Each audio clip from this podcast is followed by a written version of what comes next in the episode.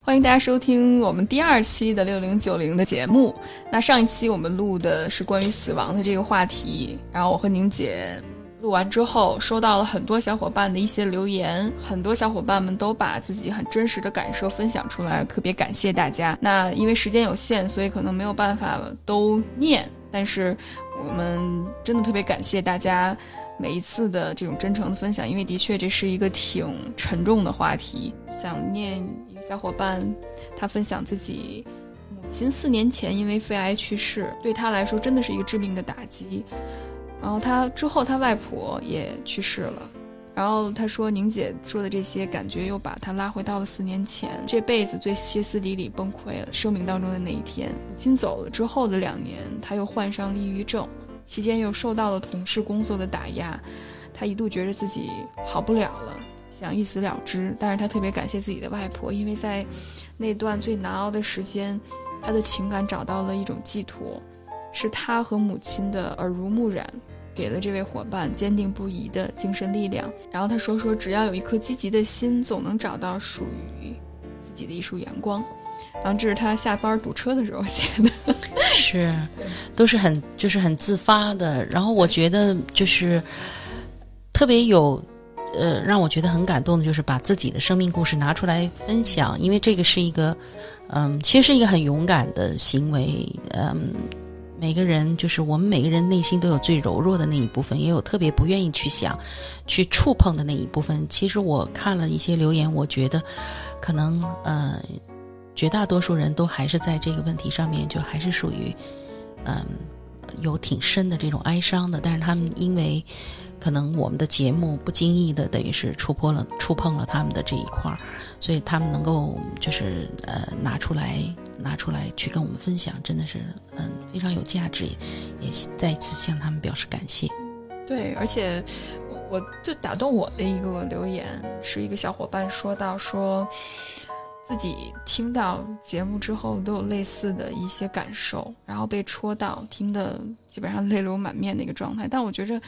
可能最让我觉着我们做这期节目非常有意义的一点，其实就是他在说的。他说：“多希望那个时候我在经历这些痛苦的时候，能有人告诉我这些情绪都是正常的。是哀伤，嗯，是没有办法除去的，呃，也没必要除去。就是我们为什么会哀伤？就是比如像这种丧亲，你除了这个人他的离世之外。”其实更多的时候是我们自己一段你跟这个人相关的你的一段生活，你就也不得不去把它，嗯，相当于是埋葬了。就这段生活再也不会回来了。所以这个我觉得才是真正能够让你，就是让你觉得特别哀伤的东西。就你比如说像你要，比如说小孩子掉一颗牙，你知道他还会再长出一颗新牙来，所以你不会为你掉一颗牙去觉得哀伤。但是像这种丧亲或者生命中其他更重要的重大的事件发生，就是你这个亲人他走了，他就是走了。那么随着他的走，你跟他之间的所有的东西就也都走了啊。当然你是会有回忆，但是那份回忆其实就是更多的就是一种哀伤。所以我觉得，就像你讲的，你不用不用去压抑。当有这份哀伤的时候，你就好好跟自己的这个哀伤相处，啊，然后同时呢，呃，也会开始新的生活的。啊，还有小伙伴说，有些自己的亲人可能正在经历疾病，还没有离开，但是因为疫情没有办法在这一刻回到家陪伴他的姥姥，或者陪伴他的妈妈，或者是陪伴他的亲人，或者是自己真爱的人。然后也希望能够赶快回到家里面，等疫情转好之后，多陪伴他们，多珍惜跟他们在一起的时间。我觉得无论是回去陪伴，或者是如果你没有办法回到家，现在在挣钱，然后能够给自己的亲人看病，我觉得这都是一种珍惜现在时光很好的方式。因为我特别想纪念那些。虽然在这一刻可能没有办法和亲人相处，或者是有意愿跟亲人相处，但是父母没有办法理解、接受你的人生选择，因为我们这边有很多性少数的小伙伴，嗯父母跟他们就是断绝，你不结婚，你嗯要选择自己人生方式，那我就不认你。嗯那或者是比如说，呃，父母真的是情感勒索很严重了，嗯就是你一定要给钱，或者是给这样你你才回来，否则你不要回来。但是他们父母生了重病之后，的确，你没办法回去陪伴他们，甚至是可能你陪伴他们会给你带来更大的伤害。我觉着去找一个你能够接受或者让你舒服的方式去珍惜这段时间。我觉得每个人的方式不一样。就像你刚才说的那种困境，我觉得就是这疫情确实是挺让人挠头的一件事儿。疫情改变了挺多的东西，就是它这种，就是把人们这种不得已的这种分离，就它的确它增加了很多的，就是难度，所以这个也是特别的挺要命的。嗯，也不知道还有什么更好的办法，但的确就这种焦灼的心，我我特别能理解。呃，我们剪辑上有一个失误哈，呃，宁姐提醒了我一下，我还说，哎，肯定大家发现不了。结果有不止一个人跟我说，说你说圣经上有句话，怎么后来就没有了呢？很粗暴的被剪掉了。对，本来是因为大家知道这个某些信仰的问题是很敏感的，虽然我们并不是一个宣传某个信仰的一个节目，但是我还是很留意，因为之前我们下架了二十期节目，所以我就有点怕了。呃，我是引用圣经的一句话，就是希伯来书十一章第一节：“信是所望之事的实底，是未见之事的确据。”这句话我们谈论什么是信仰。嗯，但是 因为害怕审核不过，所以本来是想把圣经给剪了，但没想到把最后那句话给剪了，失 策失策。嗯，对对，所以也感谢小伙伴们能够这么专注的听我们的内容哈。嗯、那今天说到我们说的也不少了，之前就是总结之前上一段节目的留言，然后包括跟宁姐预预热。那我们今天进入到我们今天的这一期节目的主题，我们聊完死，我们就聊到生。那生大家最关心的其实就是爱，我觉着哈。嗯那今天我们就聊一聊现在我们经常聊的这个话题，就是爱无能。想聊一聊这个话题，一部分原因是因为一直在关注关于爱、关于关系的相关的话题。那还有另外一部分原因呢，是因为非常有幸，读客刚翻译出版了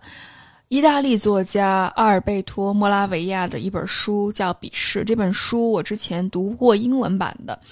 嗯，我对莫拉维亚他笔下的那些现代人对于意义、对于爱、对于自我的一种困惑，还有一种探求，非常非常的感兴趣。虽然大家读 莫拉维亚的书感觉很丧哈，从他的这些作品的名字里面，你就能感受到他是一个特别丧的人。呃，比如说冷漠的人啊、鄙视啊、愁闷啊，但的确他反映到了我们现代人的。这种爱无能的，或者是一些精神症候群。很有幸，卢克找到了我，让我和大家一起聊一聊关于爱无能的这个话题，也顺便推广一下最新的莫拉维亚的作品《笔试》。他讲了一对年轻的夫妇，从一开始相爱。然后到渐渐变得厌恶、分手，常悲剧性的一段故事，但也非常有启发性。小伙伴们感兴趣的话，听完这期节目之后，可以在我们各大平台下方留言，把自己的一些想法和感受分享给我们。同时，大家也可以思考一个问题，就是现在的年轻人，特别是女性，已经越来越独立了。婚姻不再是保障生活的必需品了。那对你来说，婚姻或者是亲密关系，它的意义是什么呢？问题真的是一个非常开放性的问题哈。所以，小伙伴们，如果你有任何的想法，或者是任何的一些，甚至是困惑都可以，欢迎大家在留言区分享给我们。我们会选取几位幸运的听众，然后把莫拉维亚的这本书寄给大家。刚跟你分享这个选题的时候，爱无能，你有没有想到什么？呃，没想到什么这个词儿对我们来说，对我来说，可能我不知道啊，对对，也许对我这个年龄段来说是一个挺新的菜。没有，我觉得咱们这个这主调，我们不是说除了死就是生啊，我们可以聊的很多，我们这感觉要死要活的，对，这有点整大了，有点不是这个意思。我们可以很多有很多其他的动大家，然后也 宁姐想找吧找吧，我找不着，对，也也可以轻松有趣的话，的确，但是这个爱是一个呃，是是一个永恒的话题，你可以永远谈它，然后任何话题你都能最后转弯转到这儿来，反正，呃，爱无能，我我不知道，以为这是不是这个这个就这个概念是什么时候提出来的？我我知道这应该是跟现代心理学有关的，简单介绍一下还是怎么样？爱无能，我觉得更多的是一种社会现象吧。其实，在心理学里面讨论，我们说这个人，比如说你自恋，嗯，或者是你回避，或者是你分离焦虑，其实这都是一种爱无能的体现。体现就是你没办法去以一个完整的人格，或者是一种成熟的感情，去完全投入到一段亲密关系里面。所以，你更多的还是在扮演着某个角色。或者是你没有办法去正面面对这个问题，而且在社会性来讲的话，这个爱无能体现的，比如说现在结婚率越来越低，离婚率越来越高，然后大家在一段亲密关系里面时间会很纠结，有很多的冲突和矛盾，不知道怎么解决，然后大家动不动就会换，就比如说我跟你遇见矛盾了、问题了，我们没办法解决。然后我就换下对那个矛盾，我就对，我就换下一个换人。嗯，而且不得不承认，现在大家的这种工作模式，还有这种工作强度，其实让人已经没有时间和精力去面对，没有耐心了，也没有耐心了。而且大家都会觉着养猫不香吗？就养个宠物不好吗？就是养只狗，养个猫，对不对？先不说养孩子这事儿啊，就是养个狗，养个猫就。对吧？对方听我的，然后我需要他的时候，我撸一撸，他也没有情绪，没有脾气，多好！我本来工作就够烦的了，那就更不想有任何亲密关系，甚至是性，对我们来说都也不是有有有什么有吸引力的东西。大家都性也是可可选的，optional 的。对啊，对，有玩具不香吗？或者是网络约一约、刷一刷不香吗？就是大家有这种，所以这是一个社会学现象，还是说呃是一个跨界的？就是心理学也。更多，我觉得都有，都有，但是更多的他提出来是一个社会现象，爱无能，他并没有不是一个社会学或者是心理学的一个专业术语。明白了，OK，爱无能，所以我觉得听你这么解释以后，呃，就是我我确实也清晰了一些，跟我之前自己呃稍微做的一点点功课也都对上号了。哎，那我我挺想知道，宁姐，当你第一眼看到这个词的时候，你是怎么想的呢？我一下想到性无能了。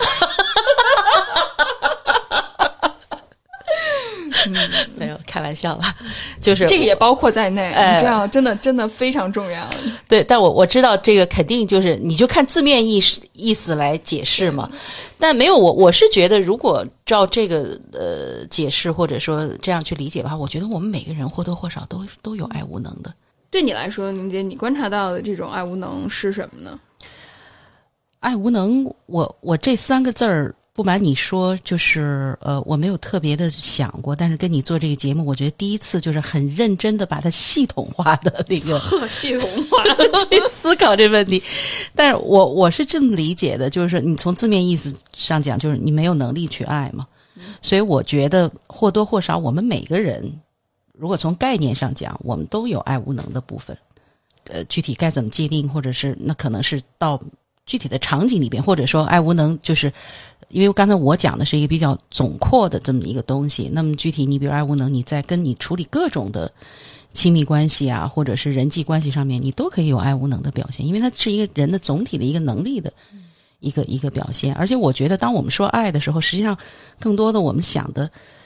是不是就是或者说人的一个惯性思维，就实际上你在讲的是被爱，而不是爱。嗯，就是你你希望的这种是其实是希望被。别人爱，而不是你自己主动去爱。就是当我们在谈这个的时候，所以说爱，不管是谈爱的能力也好，还是说爱有能啊、无能啊，嗯，是不是这样一个这么一个情况？嗯，我觉着的确是这个样子。比如说，举个例子哈，嗯，我们就说好多女孩儿，是我观察到，在我自己工作里面观察到的，就是好多女孩儿就是那种无条件付出的那种类型。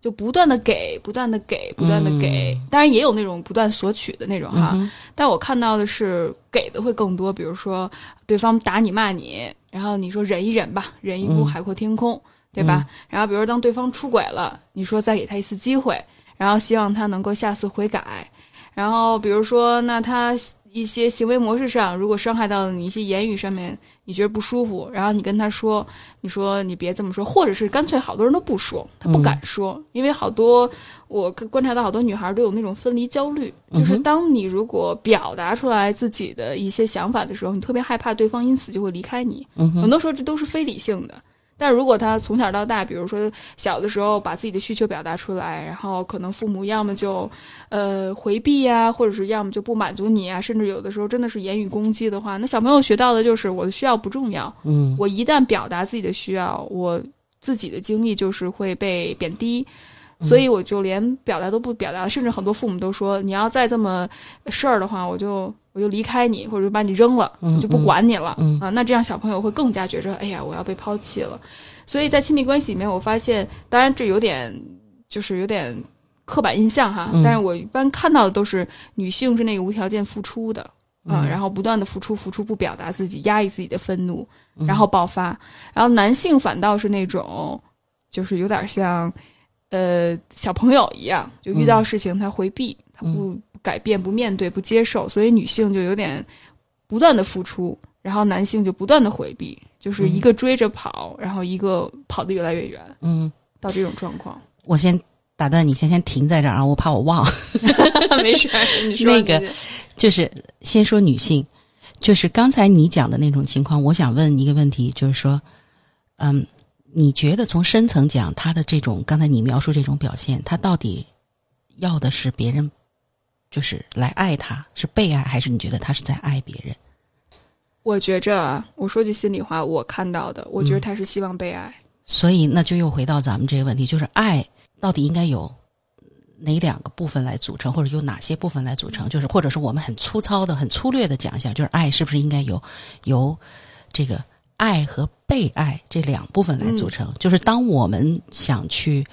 嗯，探讨或者说，呃，怎么说，就是在实际生活，当我们有抱怨的时候，我们是不是更多的就是，当我们一谈到爱的时候，我们总是其实更多的是在想被爱，而不是想我们怎么主动的去爱。就就我这么说，不知道会不会有混淆视听的这个嫌疑？我我觉得特别的特别的好，就是你看，其实努力的付出，看似嗯，他好像在无私的给予，对，对，实际上他是嗯，他其实这么做并没有真正面对自己要爱别人的这个事实，而是换这种努力付出在逃避。这种可能要正视自己的需求，所以我觉得从我的角度来看啊，就我们不针对任何什么，就只对这个现象来进行分析。那我觉得其实这也是爱无能的一种表现。对，你觉得呢？非常对，是不是？觉得对，就是因为如果你你有能力去爱别人的话，你不会介意。就是我只想表达我的爱，就是我只想给予，我并没有希望，就是用我的这种给予。我希望，比如我为你做点这个，你还我点别的，或者说我那么关心你，你为什么不能关心我一下呢？嗯，嗯，就就这种调调的东西啊。嗯，没错，没错。呃，我觉着可能说到最后，这种爱与被爱需要一个平衡。对对，就不只是我们虽然说我们要爱别人。但是同时，我们也要去接受爱。如果这个爱里面只是我不断的真的去爱人，就是一不断的 giving giving giving 的话，给给给，那如果他没有收，那其实这也不是一段关系。对，当然，因为而且尤其我们都是人，每个人我们都有被爱的这个需要。我们不是我们不是神，对吧？我们就是说的，嗯。呃，其实爱是有那个就叫叫 unconditional love 的这种东西，但是就是说，你作为一个有血有肉的人，当你在一段亲密关系里边时候，你当然你也希望你的对方能够给予你回应，但是关键我觉得，当我们落实到这个爱无能或者有能的这样的这个角度的时候，就实际上就是我们更多的就是像你刚才讲的，就掌握一种平衡，我们而不是说老是在看这个对方你能不能给我什么，呃。或者说我付出了那么多，为什么你没有给我相应的这样的东西？而且我觉得，其实这里边有一个挺 tricky 的东西，就是说，人是这样，就是说，如果你有能力的时候，或者说你当你意识到你明白了这个问题的时候，然后你愿不愿意主动去做？嗯，就这是不是一个 deal？是不是要交换的？或者说这里边是大家要这个 play 这 game 的？嗯，对吧？就是说的，在处这种关系上面，就是你敢不敢觉得你想去爱一个人的时候，你就怎么去做了，你不用管他是什么。当然，我不是说那种不计后果的啊，就是人家会会就是对你都。那那要不咱们现在这样先点个题，就是咱先说说这个底线是什么，宁姐？我觉得咱们先把这个底线赛我们可以 可以可以赛的好，跟那个被迫害妄想症似的，或者圣母心的，不是不是底线，肯定就是你不能挨揍啊啊，对对吧？家暴是绝对不允许。是啊，就是就人家那儿都好，都都都大刑伺候了，你那儿还付出还爱呢，还还跟那儿，那不就成那叫什么玛利亚病啊，或者圣母心吧，圣母情节吧？OK。还有就是，我觉着如果对方对你进行很多的人格攻击的话。我觉得这就是语言暴力。我们刚才，因为你刚才说的更多的是身体上的暴力，那语言、精神上的暴力其实也是一个 no no，就绝对是不被允许的。比如说，动不动就说你好丑啊，你好笨啊，你像个猪啊，甚至你什么都做不好啊，就是对于你这个人。你的价值的攻击的话，那是完全不可以的。我觉得很多时候我们分不清什么是对于人的价值和人的某些行为。比如说，你可以变得更好，你可以更完善自己的行为，你可以就事论事的说。比如说，你这事儿做的不好，那你可不可以这样做？这样做的话会不会更好？甚至是我会帮助你、协助你一起完成这件事情，而不是动不动就说你怎么这么差，你怎么这么笨，你怎么什么都做不好？我觉得这是。最基本的这种，我在想，就是说，其实这说到底线啊，我觉得一个非常清晰的底线，就就我个人来而言啊，就是我我不能在一段关系里面，因为我爱一个人而迷失自我，最后我把我自个儿丢了，这个肯定是，就是当你这样的时候，其实你也是没有能力爱的。所以这个就相当于，就是说，就刚才就咱们回到具体的底线，就是你比如别人都对你进行人身攻击了，然后你那儿还那个什么，那你这样的话，你肯定就是迷失自我的了，对不对？的确是，所以我觉着，当然可能每个人的前提底线都不一样，所以我觉着，嗯，我们只是抛砖引玉吧，就是把这些不是我们把这个作为一个话题，就是或者来来拿出来讨论，就这个答案肯定是就是千人千面的。对吧？我们也不在这儿尝试提供一个标准答案，但是我觉得这些都是应该被去讨论的。对，因为我觉得爱无能这个这个这个话题非常好，就是我们底前以前确实没有注意到。然后，就是我我个人很多的这种思考也是，当我们在谈到，就是你为什么会这么一个问题，就是困扰了那么。多人，然后就每一代人都有每一代人这种不同的困惑和不同的这种表现哈。实际上就是我觉得就是在很多在概念上啊，在什么就是我们从来没有就是回到这个事物的本质去思考。嗯嗯，的确是。所以我觉着，既然我们已经 set 好了这个最基本的底线，那我们就可以真正就我们自己的感受或者是感悟去聊一聊，到底什么是爱无能，以及如果你遇到这样爱无能的这些。情况的话，你怎么去做出选择？嗯哼，嗯嗯，那宁姐要不要先你先来？你觉着在你的生活经验里面，你觉着对你来说什么样的人算是爱无能的？你的接受的底线是什么呢？就如果就我现在的这种认识，或者说我现在的这种状态哈，对我来说，可能让我觉得比较挠头的是，比如说我爱上一个人，但这个人的现在的情况他特别糟糕。就是他的糟糕，我讲的是，就是说，可能他在一个就是比如什么中年危机也好，或者他正在经历一段他自己人生里边特别黑暗的时候，或者至暗的这种时刻，但这跟我没关系啊，这不是我造成的。首先，但是正好就是我跟他的生命节点就在这儿相遇了，就是他真的没有能力去处理任何，他走不出他的黑暗。那么这种情况下，就是说，他对你给他的这种爱，或者说你对他的任何的这种。善意的这种表达，不是他没有反应，我也不认为，就是我我不会把它界定成一个爱无能啊，就是从这个定义上面就给他或者说贴个标签儿，这就是爱无能。但是可能确实他的很多的表现，就是让我感觉到他真的是他没有能力去爱。我觉得与其说他没有能力去爱，不如说他没有能力去走出他自己的这个嗯呃黑暗的时刻，或者走出他生。生活中的困境，那这种情况下，其实就是我觉得对我来说，就是我我会觉得挺挠头的，就是我也不知道该怎么办。因为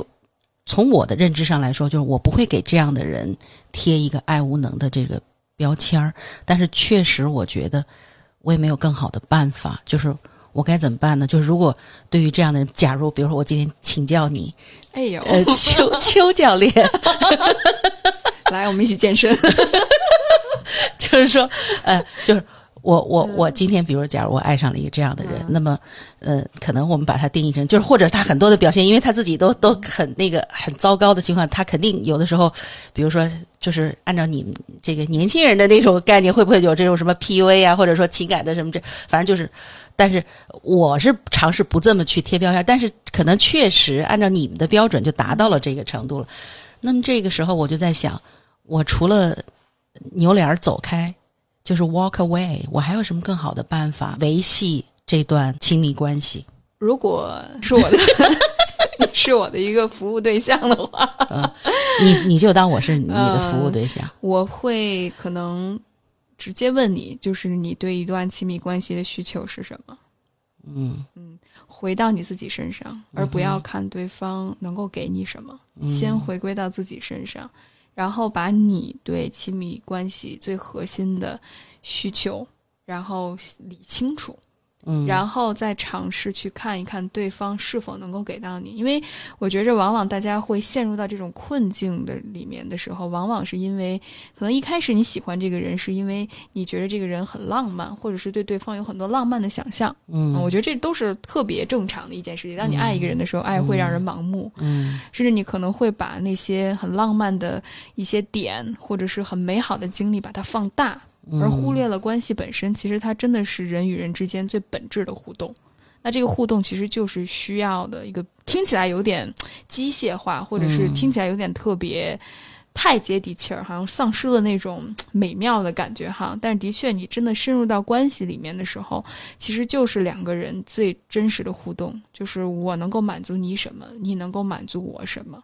而这些需求是最核心的，所以可能下一步我要问你的是，宁姐，嗯在这段关系里面，或者是对于你来说，嗯你想要一段什么样的关系？这段关系能够满足你什么样核心的需求呢？嗯，想要一段什么样的关系哈？就是就是就是想要一段亲密的关系，这算答案吗？不算，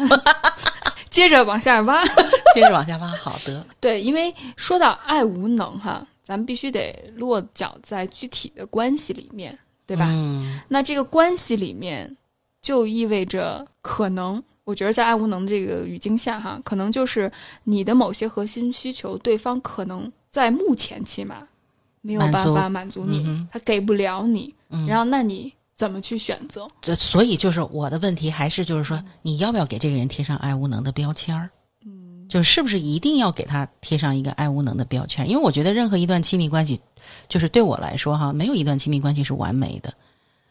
就是你总是有能够满足你的和不能够满足你。亲密关系跟这个爱无能，我总觉得就是就是刚才你讲的那个关系，跟我现在谈的这个，就是或者说我在思考的这样无能，好像我们还是有一点点中间有个小 gap 似的。那你觉着这个 gap 是什么？或者是宁姐你你理解的那个思路和方向是什么？呃，我我更愿意在这个就是嗯呃爱和爱无能这个就是这个这个本身的这个事物，就这一点上面去去思考，或者说呃或或者这么说吧，就是说我更愿意去想，就是或者说去发现，就是是什么造成一个人嗯没有爱的能力，对吧？而不是说去。给他贴了个标签儿，就比如我处这段关系的时候啊，就是出现了刚才咱们说的这种假设这种场景啊，完了，我们算是把自个儿全 全绕进去绕进去了。然后那个，然后那这种场景话，就是你正常好，你马上就哎哎无能了，然后那我该怎么选择呢？对吧？但是我更愿意就是去想，就是是什么造成了这个人，呃，出现了这样的情况，就我更愿意去看这个。那么也许在我观察的这段过程中，就是说的，我给我自己时间，我也给他时间，或者说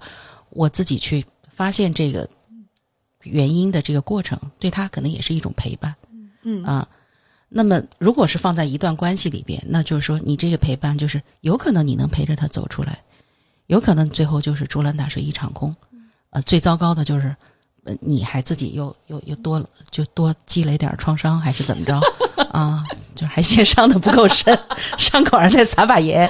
嗯、就是呃都都有可能。但是关键就是这，其实人生你很多时候没有对错，也没有好坏，就是你自己怎么选择。嗯嗯我觉着刚才我们说到了就是你作为选择的那个人，嗯嗯，你的需要是什么？你又是我的客户的话，嗯我们会一起去探索，就到底发生了什么？这个人为什么会在现在的这个局困局里面，嗯就是 stuck 住，就卡住在在这儿卡住了？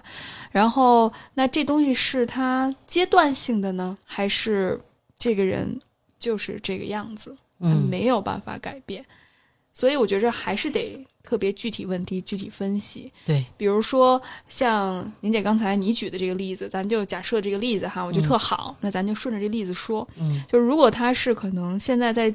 刚刚结束一段特别创伤性的关系，嗯或者是他经历一段，比如说亲人的离世，嗯。嗯，然后呢，可能事业上陷入到了危机，可能他就真的不知道该怎么办了，嗯，所以他现在真的没有精力顾及到另外一半的感受，那那个就是他对一份情感有可能都没有能力去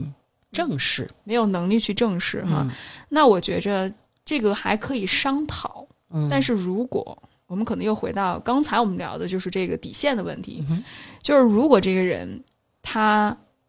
是一种全控的，就是有人格障碍、身上人格障碍的那个经历的话，那我觉着最好还是离开，嗯。因为对方首先没有共情能力，嗯其次也没有自我反思的能力，嗯那他必定也是一个可怜人，因为他原生家庭经历了很多不幸，或者是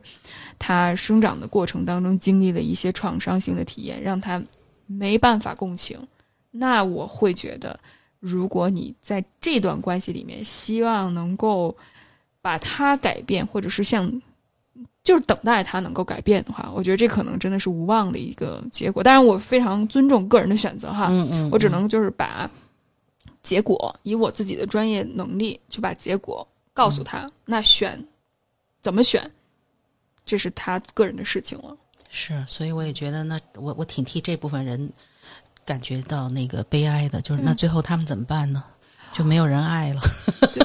呃，我我我一开始也很难接受这一点，我觉得特别是你做助人这行业，我们做助人的行业，我们真的是觉着每个人都能够去被帮助，或者是每个人都能够往起码往好的善的那个方向努把力。但是当你真的深入到这个领域之后，我就会发现，其实改变这件事情并不是每个人都想要的，而且不是每个人有能力。就像你没有办法要求一个残疾人，比如说一个没有双腿的人，你让他去和奥运冠军去竞技去，就是跟这跑得最快的人去竞技去，你没没有他这没有这个能力，所以他其实是真的是精神上和情感上的一个残疾人。很遗憾，就是我们这个社会在不断的产出更多的这样的人。没有我就在想，这是不是会有一个社会性的因素？就是说，我们这个社会发展到今天，就这个问题变得格外的、嗯怎么说呢？就是越来越突兀，然后也越来越残酷。就是比如说，你比如像我父母的那个年龄，对吧？我相信，就是说的，你按照你们今天的这个标准来定义的各种人格障碍啊，或者什么，有的是。那那，但是当时的社会环境没有这么的不宽容，那么大家就是就是相对来说，就是好像每个人都能够找到各自的机会似的。就是说，会不会就是今天这是我的反思啊？我不是在挑战那个、这个这个这个什么权威，或者是这个挑战什么专业性啊？我没有，我就是我虽然对心理学有保留我的看法，但是这个呃，但是就是我我没别的意思，就是我在想，就是说。当我们这么清晰界定的时候，真的是就是，那怎么办呢？这一部分人，对不对？就这今天的社会让这样的人，他们还有什么出路呢？就如果每一个人都这么去抛弃他们的话，当然我也不是鼓励大家每个人都去做圣母啊，就是说，但是真的是那怎么办？就是就是就没有？难道我我不知道，我我甚至都不知道该我该怎么问这问题了。我我理解宁姐，嗯就是一聊到这个话题，特别是这些，爱无能，我们姑且用这个标签儿哈，嗯嗯爱无能。嗯虽然我也很反对给人贴标签儿，甚至是我也会对心理学有特别多的批判，我特别能理解。但是 still，就是当你看到真正和这些爱无能的人在他们身边朝夕相处的人，你真的没办法对这些爱无能的人有太多的共情，因为你看到他们周围的人，我看到太多的例子，他们的妻子、他们的孩子经历了什么样的虐待，嗯我就一下子就真的，你深入了解他们的故事，我我听过例子，诸如就是全控型的丈夫，就是对妻子各个方面全部控制，没有不给他钱，然后对他打压，甚至非常的冷漠。然后如果他要离开的话，就大打出手，然后妻子一点办法都没有，因为他没有出路。然后对孩子动不动的就打到骨折，嗯没有共情能力，打到骨折，然后让孩子情绪崩溃。我记得有一个妈妈跟我说说说，她已经和她的前夫离婚了，但是她的孩子经常会去看她的前夫，然后她的孩子在她前夫那儿要么就被打伤，然后要么就完全的去宠溺。然后这个她前夫还会跟她孩子说很多他关于我的这个案主的坏话，就是他妈妈怎么怎么样，怎么怎么样。然后他孩子有一天突然跟他妈说：“妈，我看到天空飘了一行字儿，说我活不过这个月了。产生幻觉了”呢。对，就是他已经没办法理解他父亲为什么会这个样子，而且他在学校里面，老师怀疑他有 ADHD，但其实他就是情绪管理的问题。嗯嗯嗯嗯，但是我我我同样看到这个故事的两面，同样一方面我也很能够对这些人产生一种悲悯，因为我能看到他们为什么会成为现在这个样子，但同时我看到他们身边的人因为他们的这种遭遇，然后对他们这种遭遇保有幻想。希望他们能够更好的改变，保有善意，人人最基本的这种善意。我希望你更好，因为我爱过你。结果落到这种下场，甚至还有人感染性病，嗯嗯，然后各种怀孕堕胎，太多了这种事情。所以宁姐之后，我就我悲悯，但是我要非常划清界限，就是这种伤害人的行为就是伤害人的行为，我没有办法以你没有共情能力，或者是你童年遭遇很不幸，然后为借口。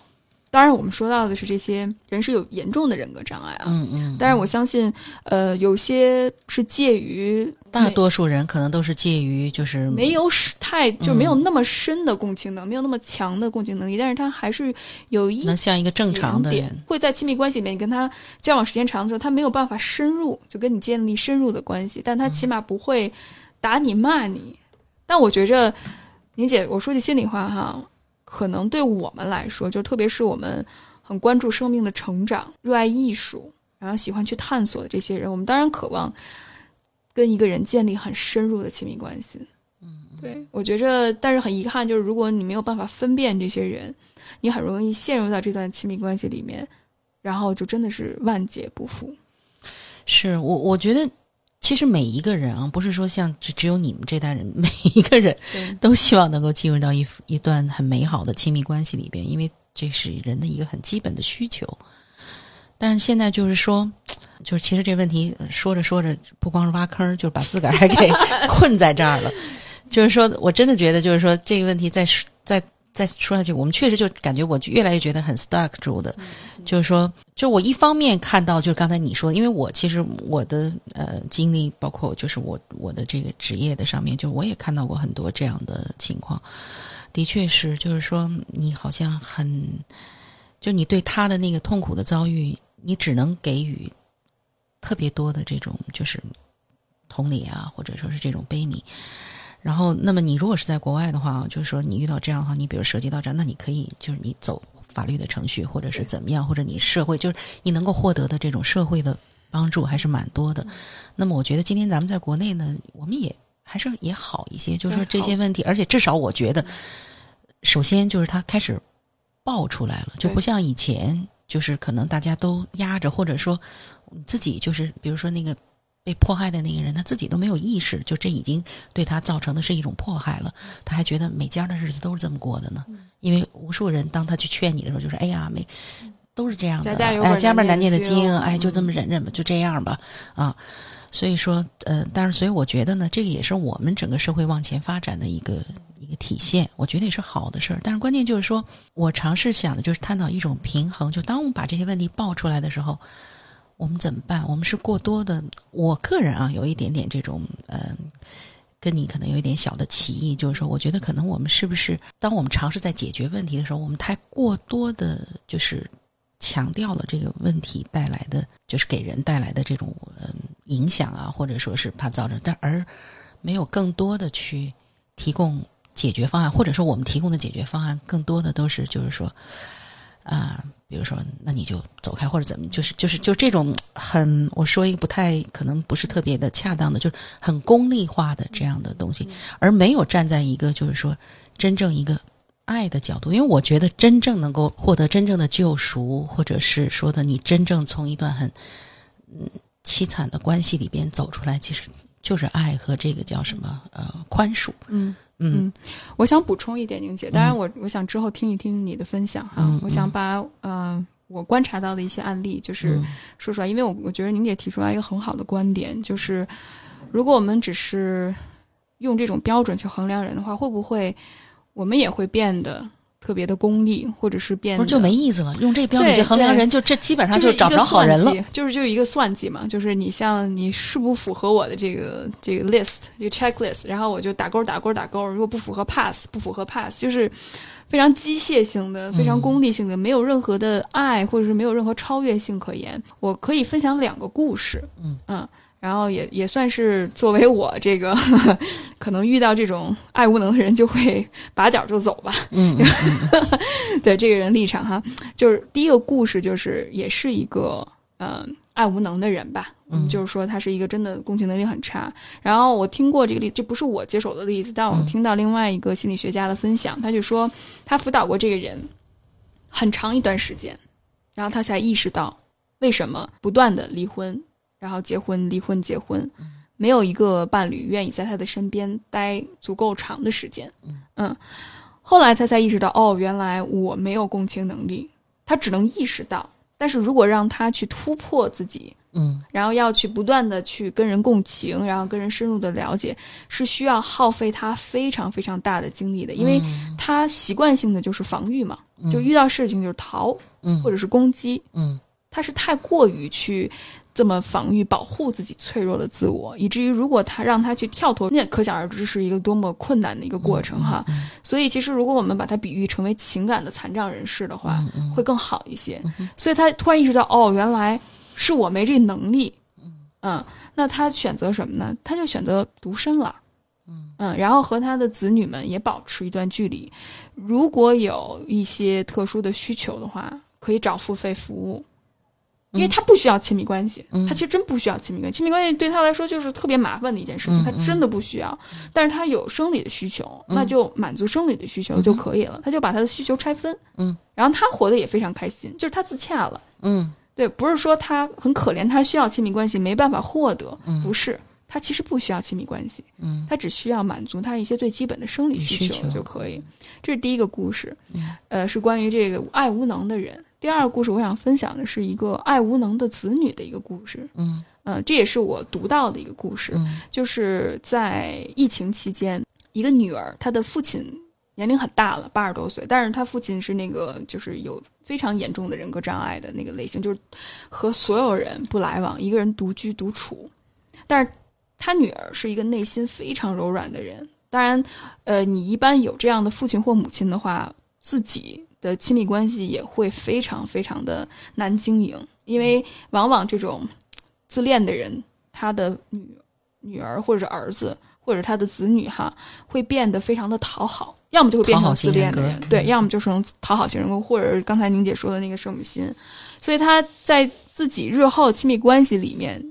就完全总是吸引像他父亲一样的那种对他。精神控制、身体控制、性方面的控制的人，所以他一辈子真的一直活在原生家庭的阴影之下。但是当他大概也是五六十岁，人到中年的时候，突然觉醒，突然醒悟，然后也经过长期的治疗，然后包括探索之后，他从终于从父亲的阴影里面走出来了。然后他选择去打破这个创伤。他说：“我愿意去照顾我的父亲，但是照顾父亲不是说天天跟他在一起哈，是。”当疫情最严重的时候，因为那个这个例子是在美国，因为大封锁，然后也没有人去，不像咱们中国点就他要不管他爹，他爹就就得饿死，对，就得饿死。他说：“我出于人道主义的这个关注，我出于爱，对于一个人的爱，嗯，我愿意每天给他送饭，嗯，早中晚，然后每每次陪他十分钟，不过不能超过十分钟，超过十分钟，这父亲就开始对女儿谩骂、攻击，然后各种 PUA，然后让这个女儿又回到了受创伤的那个状态、嗯应激的状态。所以他就说我能做的就是出于对另外一个人的关怀。我父亲之前那么糟糕的对待我，把我贬低的一无是处，我要打破这个循环，我要选择去爱他。但是这个爱是有界限、有边界的。我并不是说一味的去讨好他，嗯像圣母一样去关怀他。我选择尽我自己最大的所能，嗯然后给他爱。但是这个给他爱，并不是希望他能够认可我，嗯，或者能够打动他，而是我出于我自己最核心的价值观，我要怎么去做。他的作为一个人，对对，给予他人道的这种关怀。关怀，对，首先啊，这两个例子我觉得都能想明白，这真挺好的。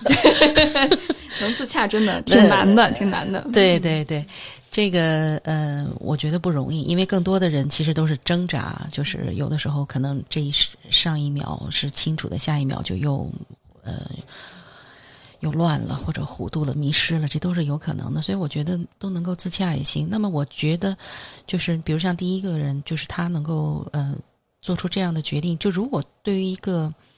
呃，不管是家庭还是一份亲密关系来说，大家能够嗯、坦诚的这样去面对，我觉得这个就就已经就没有什么特别的啊，或者说将伤害吧，已经是降到最低了，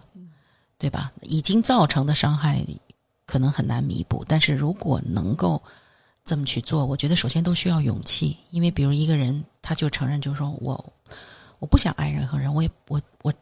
我觉得我没这个能力，或者说他也不他也不从能力不能力的角度说，他就觉得就我我不想我不想负责任吧，或者说在一段关系里面，但我又是个人，就是我也有我的生物属性的那一部分，对吧？我需要满足我的这个生物属性的这个需求，那就这样就可以了。这人有婚没婚？这故事里头，到最后就是这没有没有，他就就不婚了，是吧？不婚了，对啊、对曾经有过婚姻是吧？有过好几段，有过好几段哦，然后就这样，那那我觉得也行。那么关键就是，就是他怎么去获得他的这个东西呢？就是或者就是去满足他的这种的各方面的这种需求也可以。我觉得这个，所以我我好像也没什么特别的对这段想要发表什么。特别感想的，我就是觉得我我我突出的想法就是，我觉得他能想清楚，他能认识自己，或者说他承认自己，这个还是挺需要勇气的。嗯，因为这个也有一个，呃，就社会可能虽说越来越就是 表面看起来好像越来越越开化什么，但实际上能够真正你大声的说，我只要性不要爱，或者我不想要亲密关系，这个还是就是你把它作为一个。叫什么？你的一个一个一个宣言似的宣告给世界。那 你我觉得，首先你的你的家人，就是你的什么周边的朋友，这个都会就是能够接纳你。我觉得这个也是不容易，就他自己说出来就不容易，因为肯定是很多人是没办法接纳的嘛。这还是一个感觉说还不是一个很常态化的一个东西。嗯，那么第二个关于我觉得这个就是给予人道这个，就跟他父亲的这样的这个关系，我觉得也是挺。我觉得也是很好的。我觉得他能够，其实我觉得这个人就是有爱的能力。在我看，他受到过这种创伤，但是他决定他不能再活在他的创伤里边，要走出来。那么他这个，因为当他获得爱的能力的时候，所以他看他父亲的眼光，就那个给他带来那么沉重伤害的人，他的眼光就变了，所以他才能生出这份怜悯心。如果他没有这个这份爱的能力，他他生不出这样的怜悯心的。但是你生出怜悯心，并不代表就是说。我我就还依赖，就是你就是不改变任何的方式方法，这个属于我觉得是，这是一个它是一个水到渠成的事儿。就你比如拿你刚才讲的第二个例子，就当他战胜了他自己的恐惧，然后他跟他自己的创伤去和解的时候，他能够是，他能够生出这份爱的能力，他怜悯心，他后面的一系列的具体的 措施，就是特别水到渠成的了，他不需要。拧着拧着，或者说我工于心计的去设计啊、我就我就在这儿，就包括你说我就待十分钟。其实这个我想，这只是他表达出来的，他有可能比如说今天待了半个小时，或哪天就是五分钟，就这个不重要，就这个细节在这儿不重要了。就是说，重要的是他明白了，然后他当他整个人是顺的、是通的时候，他接下来的东西就真的是水到渠成的了。我是这么看这个问题的，嗯，就是。还是一个人心的改，就是你的生命的改变，就是你的那个心的转变是特别重要的。因为爱真的是，就当一个人你有能力去就是活出爱的时候啊，我觉得那个、那个、那个、那个、那个 power 是特别大的，就是你会感觉到整个的不同。我特别想分享一件事儿，但是宁姐，如果这事儿又跑偏了，你把我往回拽一拽哈。嗯就是我，你说到这儿，我突然想起来，我这次回家，然后回家的时候，我爸我妈现在特怕我，瘟神回去，因为我之前就他们稍微说不对付了点儿，然后我就爆发什么的，然后就跟他们说不要说不要管，就是当然不是说他们怎么做跟他们没关系，就是涉及到我自己的问题，我就会很严丝合缝的把我自己的这个墙堵上，嗯所以他们现在有点怕我，但反倒是因为他们开始怕我了之后，嗯，然后他们开始给了我一段距离，就是我能够在家里面喘息做自己，他们不会干涉了。我虽然我和我父父亲和我母亲之间还有一种感觉，隔着一道一道河，或者是隔着一层纱的这种情感上的状况，但我发现彼此都往前走了一步。嗯嗯，这种走的一步真的是不是那种快步小走，就是我知道了怎么样，哎呀，我立马就明白了，是经历了漫长的一种摸索，不断的再去探索的一个过程。他们也在往前走，我也在往前走，所以这次我回家的时候，路上我给哭了。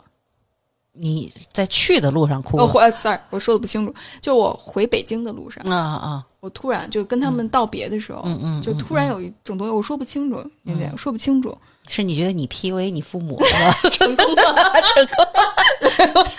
我我哭，我说不清楚，我就觉得这个好像我能理解，那种，嗯，嗯我我现在还没闹清楚呢，是。我没有，我在想啊，我就特别想问你，就是说，你刚才用的词儿，就你上来强调的，就是你觉得他们怕你，就是你，你难道没有想过这是他们爱你的一种表现吗？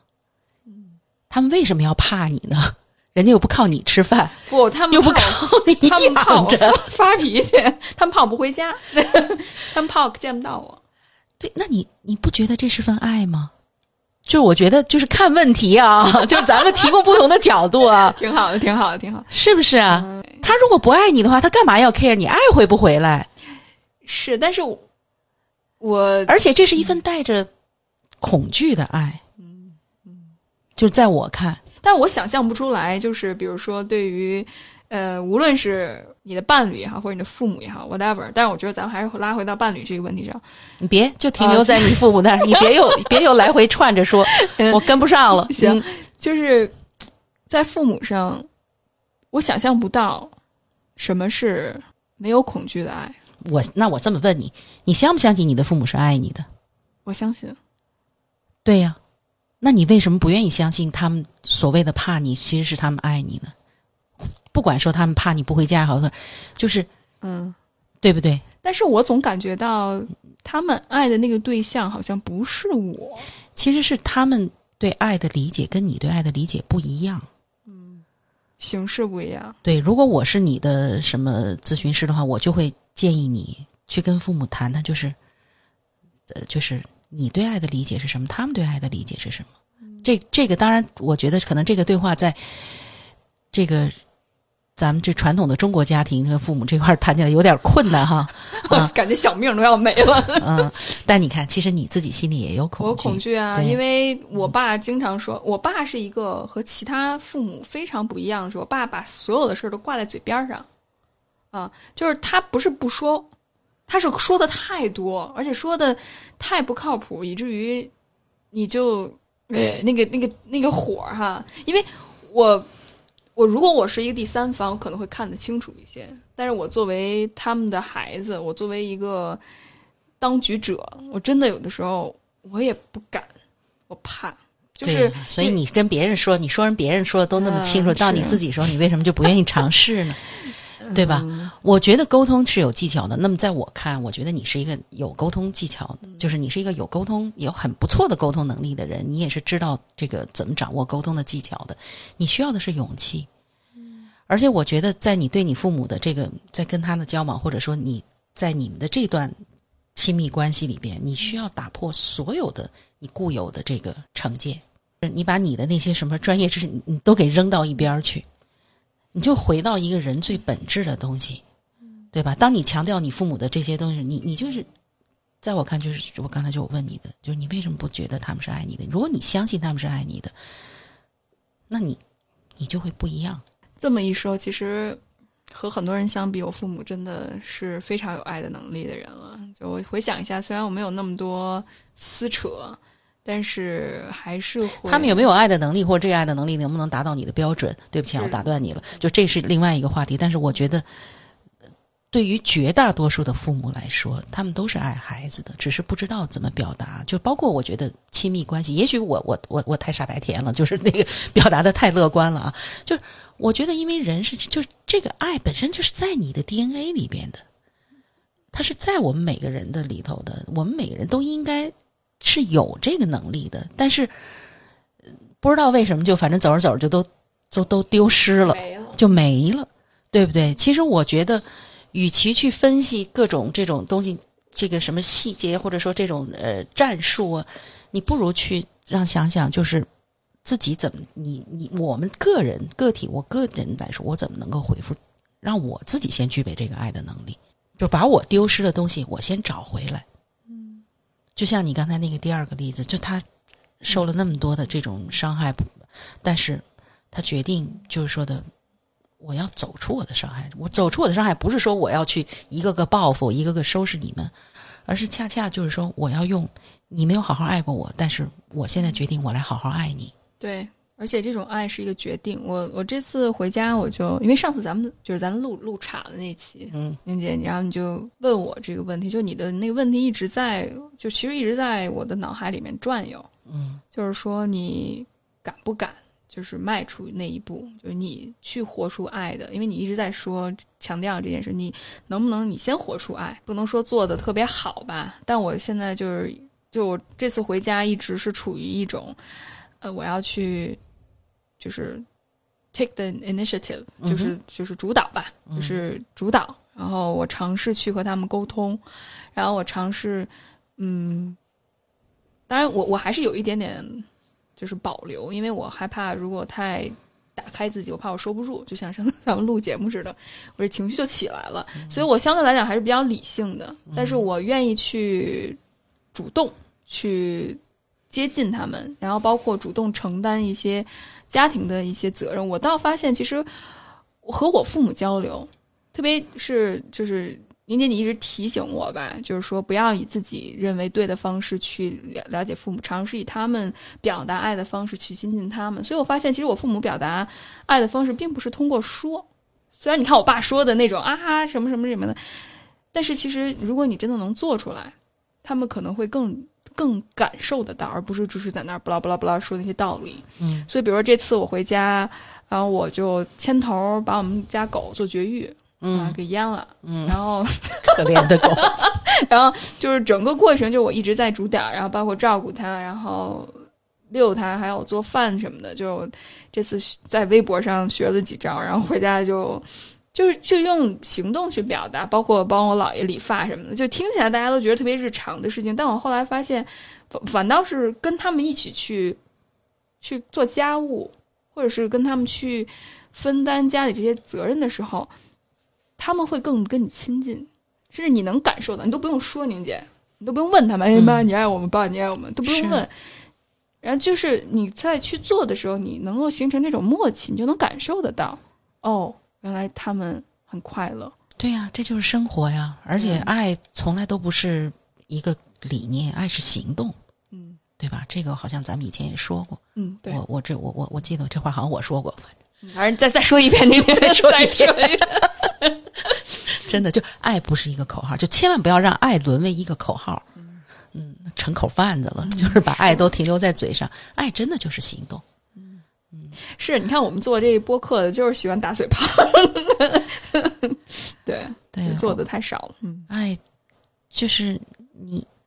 而且我觉得，我我还想再强调一遍，好像这话以前我也说过，就是 凝结语录。对，就是当你内心有恐惧的时候，你是没法去爱的。对，嗯，害怕。我觉着，对，其实真的，你说战胜谁？战胜是我爸我妈吗？其实不是，其实战胜的是我自个儿。对，对，而且还是，当然我不是我们这么说，但我我就说我自己的例子吧，我并不能强求自己就战胜恐惧，就是我就觉得刚才你姐说特对，就是水到渠成，就是首先你得照顾好自己。嗯，我之所以现在能够跟我妈有跟我爸有对抗，首先我经济上是完全独立的，嗯，然后他们也没办法掺和我一点事儿，因为他们都不知道我在干什么。就是你底气足了。对我底气足了，经济真的是特别重要的一个经济独立，然后搬出来住，这些都是最基本的啊。嗯，还有就是你自己内心的力量感强了，就你知道，除了父母之外，你有其他的人也同样祝福着你、爱着你、支持你，比如说宁姐，还有其他的一些朋友，就大家都在支持着我。我觉得这是非常重要的我的力量感的来源，包括我的信仰也好，或者我的价值观也好，无论我们称为它为什么，就是这种更高、更高、更巨大的一个 power 在，超然的超然的东西在，超越的东西在，也在引领着我，然后让我去分辨，让我去觉察。我觉得这都是一种共同作用的一个结果吧。对，是的，挺好的。嗯嗯，我挺开心听到你说你这次回来哭着回来的，对就说明你那个内心，这就是，嗯，用我们的话说，就是这圣灵对你的小敲打。是啊，是啊。嗯哎，我还还不好意思呢，宁姐，你知道吗？我还说，我我就是上电梯的时候，我就是是就是要要走，然后我要上电梯下楼，我就受不了了。然后正好没带我手机，然后我赶快说、啊我没带手机，然后我就我就回去，然后擦了擦眼泪，然后就走了。对，也就那一刻，我突然觉着我内心变得柔软了。之前是因为怕嘛，嗯。所以一直有有墙有东西在那儿挡着我，嗯，然后但是在那一刻，真的这和理性一点关系都没有。你分析这个，分析那个，你说这个话术什么没有用，就那一刻你的心打开了，打开了就是打开了，就是那一刻，你人性的东西更多了，对你你柔软了，变得。嗯嗯就是你活得像一个人本来该有的样子了。对，嗯，对就即使就是之前那些事儿都没倒腾清，但是在那一刻，我觉着，我觉得并不是，哎呀，对我我现在又想起来，我很多的一些案主，他们真的就是比我的遭遇惨多了，所以我不知道，我我也心里面纪念着他们，就是做好你自己，因为我们之所以比其他人幸运，我们没有遇到，或者在我们成长经历中，我们没有遇到那么多惨痛的，这个这个就是说，不是让你白活着的，嗯，就是你自己。我们当我们有能力时，候，我们才可以去帮助别人，对对吧？就是别浪费了你这个我们有的，就是这份祝福吧。我那天看了一个关于藏传佛教的一本书，然后我我想到里面一个故事，我特别打动我。就我一直提醒着自己，不要太自恋，或者是不要觉得自己是个救世主，你真的在拯救别人，不是？嗯。然后我那天看了一个那个小故事，我觉得特别打动我。他就说：“他说，当你想去施施，就是表达善意，或者是你想去布施的时候，比如你看到了一个要饭的，嗯、然后你给他一钱，不要把他看成一个你你比他高高在上，你比他强，所以我再给你，不是，你要把他看成一尊佛一样，就说白了，就是你遇到这样的，他像菩萨一样，然后你去对呀，那就是他在度你嘛。对实际上 whatever 对表面上是你在帮他，然后实际上人家是在帮助你做你的生命的提升你的生命的，让你的生命得到升华。对，你在你在对对，嗯反正你是在你是在像对敬虔的对一尊佛一样，其实就是自我的投射，就是你向善，或者是你再去，真是出于自己的一种内在的一种价值感的一种表达吧。其实这就是我我的体会，就是就是咱们第一期节目时候不也我哎还是上一期我不就也我的思考就是我我现在经常就会想，就是为什么我还活着啊？就是真的就是这样，就是说你每个人你或多或少其实都要去回应，在你生命中有一个更大的问题，就是真的就是就是你到底是谁？你你要你的就是我们每个人都有使命，不管你有没有。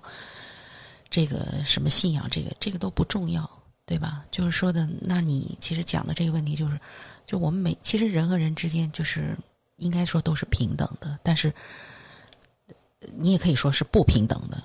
对吧？因为你你出生在这样的家庭，他出生在那样不幸的家庭，这没法平等，对吧？但是在后面我们所看到、我们所遇到的，就当你遇到以后，你是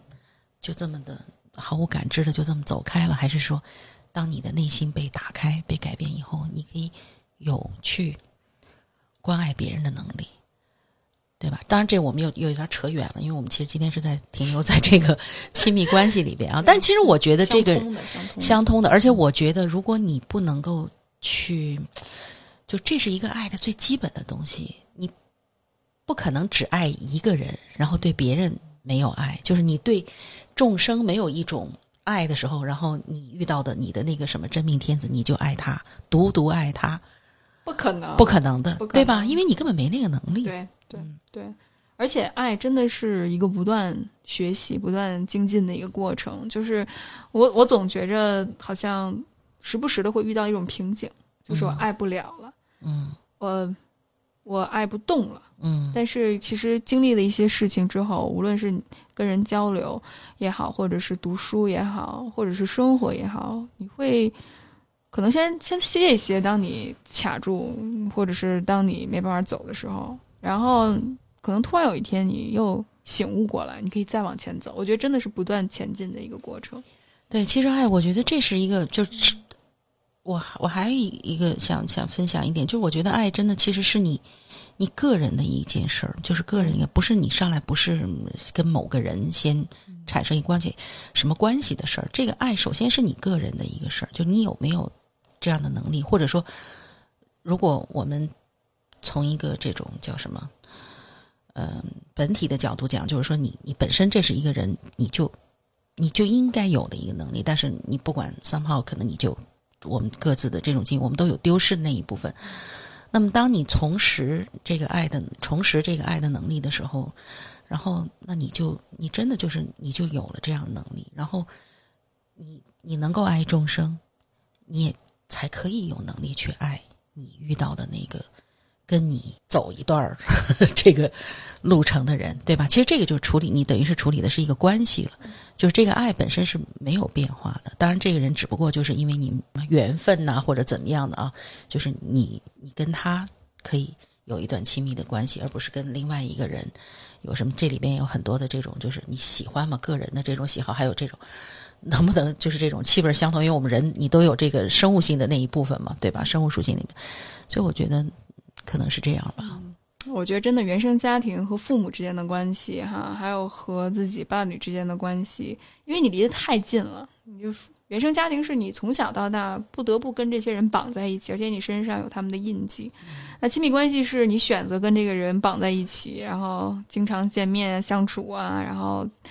就是吵啊闹啊的，其实都是能够帮助你发现自我的很重要的一个过程。反倒是你跟这人越近越熟，你最本性的那一面越能彰显出来。我觉得也是越需要去攻克的。我特别认同宁姐所说的，真的是一种自我的修行吧。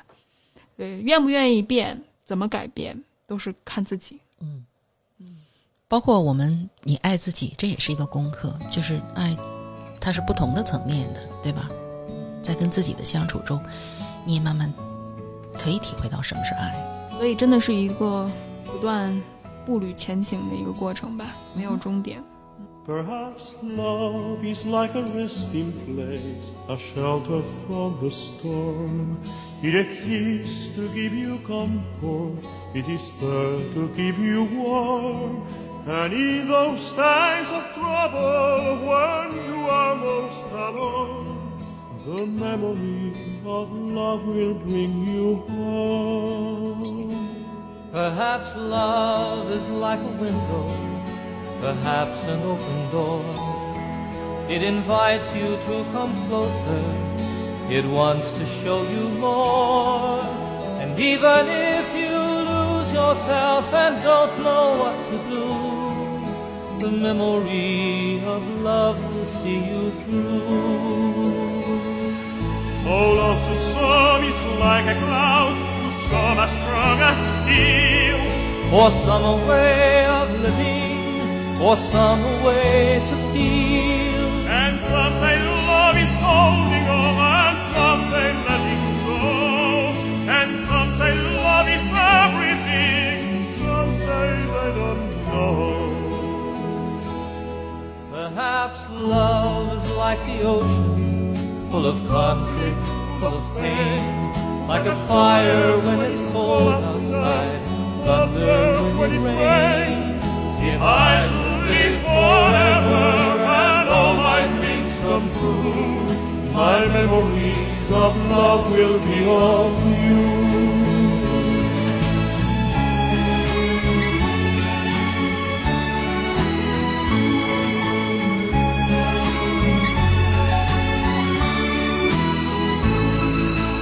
Some say love is holding on, and some say letting go.